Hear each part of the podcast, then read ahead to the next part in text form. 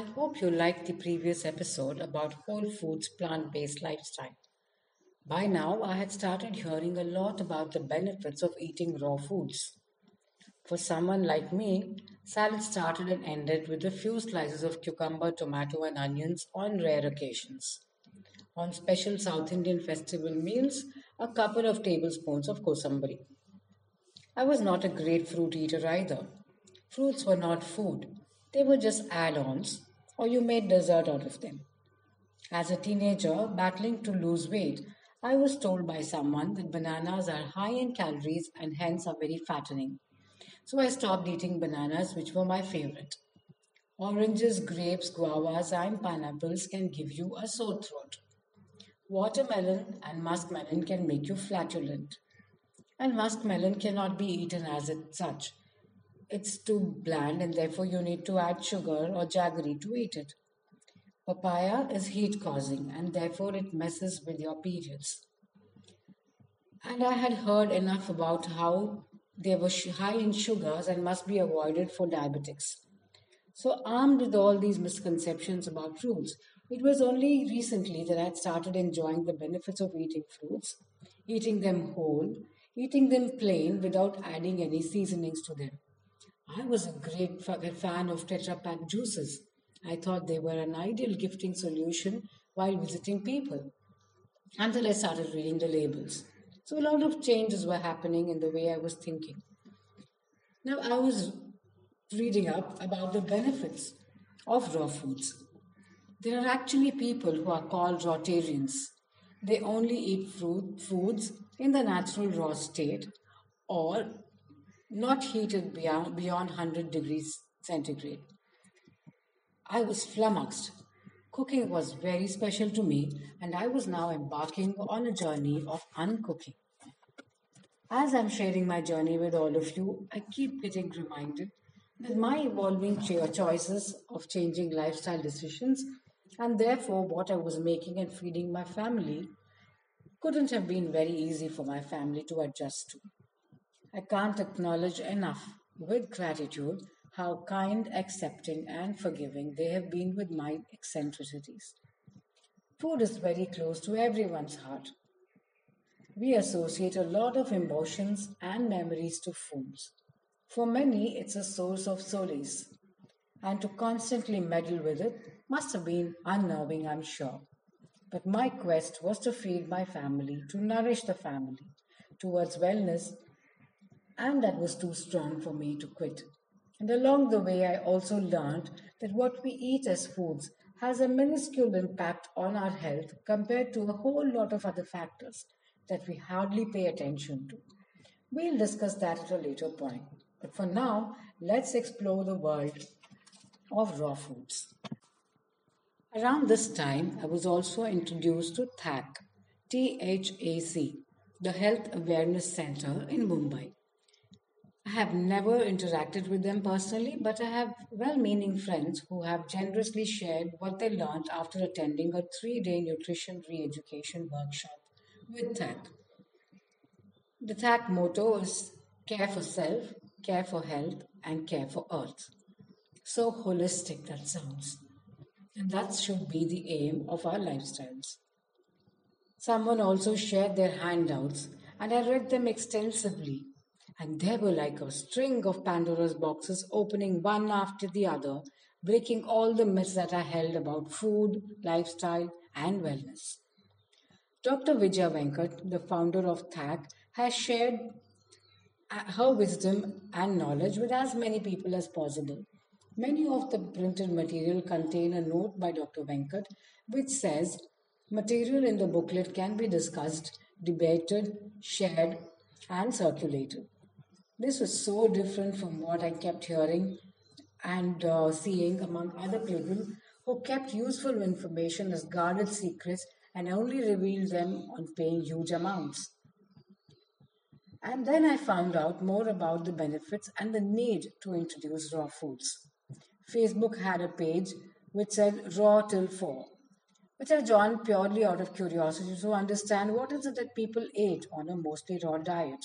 Raw till 4 meant eating only raw foods until 4 in the afternoon. It was pretty simple. A lot of fruits, salads for lunch, snack on dry fruits and nuts, have smoothies, and have a dinner of a cooked meal. I felt great about learning what I did, and I was feeling good about what I was doing. I started feeling tired very soon and low on energy. And then I understood that since raw foods are low in calories, one needs to eat a lot of them. Fruits digest very quickly, so it's okay to keep eating often. Since we, I was used to eating a cooked meal at fixed timings, eating in between felt like gluttony. When on a fruit meal, one banana or two oranges cannot be a meal. And then I read that this was the most common mistakes fresh rawtarians did, eating much less than required. Once I understood this, I started making changes and paying attention to the quantity. And I also changed my purchasing habit to suit my new eating habits because I needed a lot of fresh produce available all the time. That made planning a lot easier. So, to be a rawtarian, one thing that we need to be very clear about is having enough stock of raw, fresh foods so that you don't run out of it. And then, when hungry, reach out to the refrigerator or the pantry and try and eat something that's just available there mindlessly. Eating raw foods is healing at many levels. This is because most of the nutrition is retained as it is usable or in the form that's called bioavailable to the body and easily absorbed and processed by the body for the way it requires it. We don't really know when man started cooking his food, but it's not a very old practice. At least that's what we understand by studying the early Stone Age people who mostly survived on fruits and green vegetables that grew around them or what they grew. Come to think about it, we are the only species on earth that eats cooked food. All other animals eat food in its natural state. We are also the only creatures that fall sick, other than man domesticated animals that eat what man feeds them, and poor things get sick too. We have moved away from eating species specific foods, leading to the state that we are in right now from the health point of view. Once man learned how to cook, he could alter food grains to make them softer. He could alter food to change the texture to choose his preference, leading to defragmentation, degeneration, and destruction of nutrition as nature intended it for man. He had more variety to choose from and varieties that were further and further away from foods that are really serving him well. So, what does cooking do to foods? Application of heat destroys vitamins. Vitamin A and beta carotene are oxidized in, under heat. Vitamin C is destroyed by heat. We understand this very well when we know that lime juice or foodstuffs with lime get, get bitter on heating. Vitamin E is destroyed by disorganization of fats due to the chemical changes upon heating. Vitamin B complex are water soluble, and when foods rich in these are, are mixed with water and heated, they are destroyed.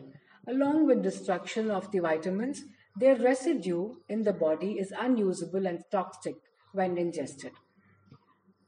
Minerals are lost. Minerals help in maintaining the alkalinity of the body fluids. The pH balance helps in keeping the body disease free and free from inflammation. Cooked foods renders the minerals inorganic and toxic.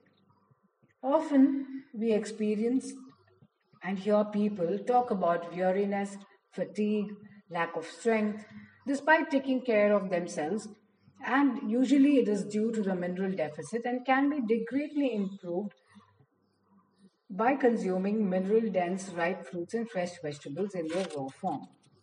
Minerals help in healing and repairing.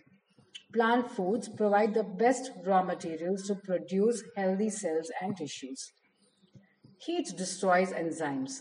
Enzymes are protein molecules that lose their enzymic power on being heated. Raw foods keep the enzymes intact. These enzymes play a great role in making food easily and thoroughly digested.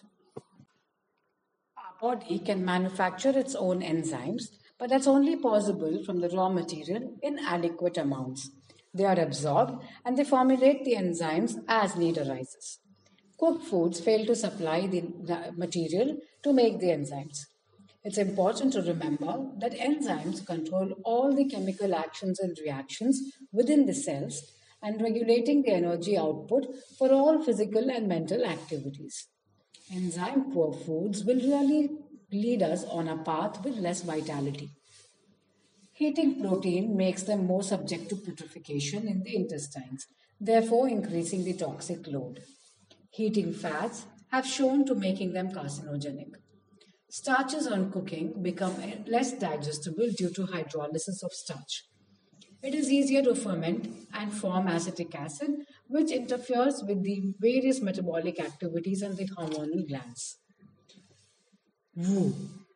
That was like some serious chemistry class. Well, that's what it is. A little serious, because I, for one, didn't think much about how the food I put into my mouth affected every function in the body to the minutest detail. But reducing the cooked food intake showed immediate results in the way I function mentally, physically, and physiologically. So, what are the changes that I observed on starting on a raw diet? Usually, after a meal, I used to feel the need to rest, sometimes feeling really drowsy. That didn't happen to me on a raw meal. Digestion is the most important activity and top on priority for the body. It starts at the tongue from the time we set our eyes on the food, not even waiting to put the food in our mouth. And it goes all the way up to the large intestine. It involves many chemical and mechanical actions to accomplish this. Therefore, about 80% or more of our energy is put into the process of digestion. When this is the priority, then the body can do this most effectively only by slowing down the processes to direct the resources towards digestion. This was an aha moment for me. Contrary to the idea that food gives energy, here I was experiencing food actually taking away the energy. No wonder we love to nap after a sumptuous meal. If food gave us energy, then why do we feel lethargic after a heavy meal? Raw foods are naturally hydrating since they are loaded with water content and I didn't feel the need to drink water or feel thirsty often. I was used to getting these regular bouts of urinary tract infection, and moving to raw foods completely stopped the incidence. And this, I understand, was because of the mineral rich fruits and vegetables that help to maintain the pH of my body from becoming acidic. I must say it was challenging, and being completely on raw foods wasn't going to be easy simply because we have been conditioned to eating cooked food. Most of our favorite foods cannot be eaten raw, and socializing becomes difficult. But shifting to at least 70 to 80% of our daily food towards raw foods itself will make a huge difference, and that's not difficult. What I'm sharing with you is what I've really done and experienced for myself before implementing it on the family or trying to share this with others. I'll also share with you how I changed my eating habits to suit the circadian rhythm and what is the circadian rhythm all about and how it helps us to make the best of the nutrition that we consume. Take care and goodbye.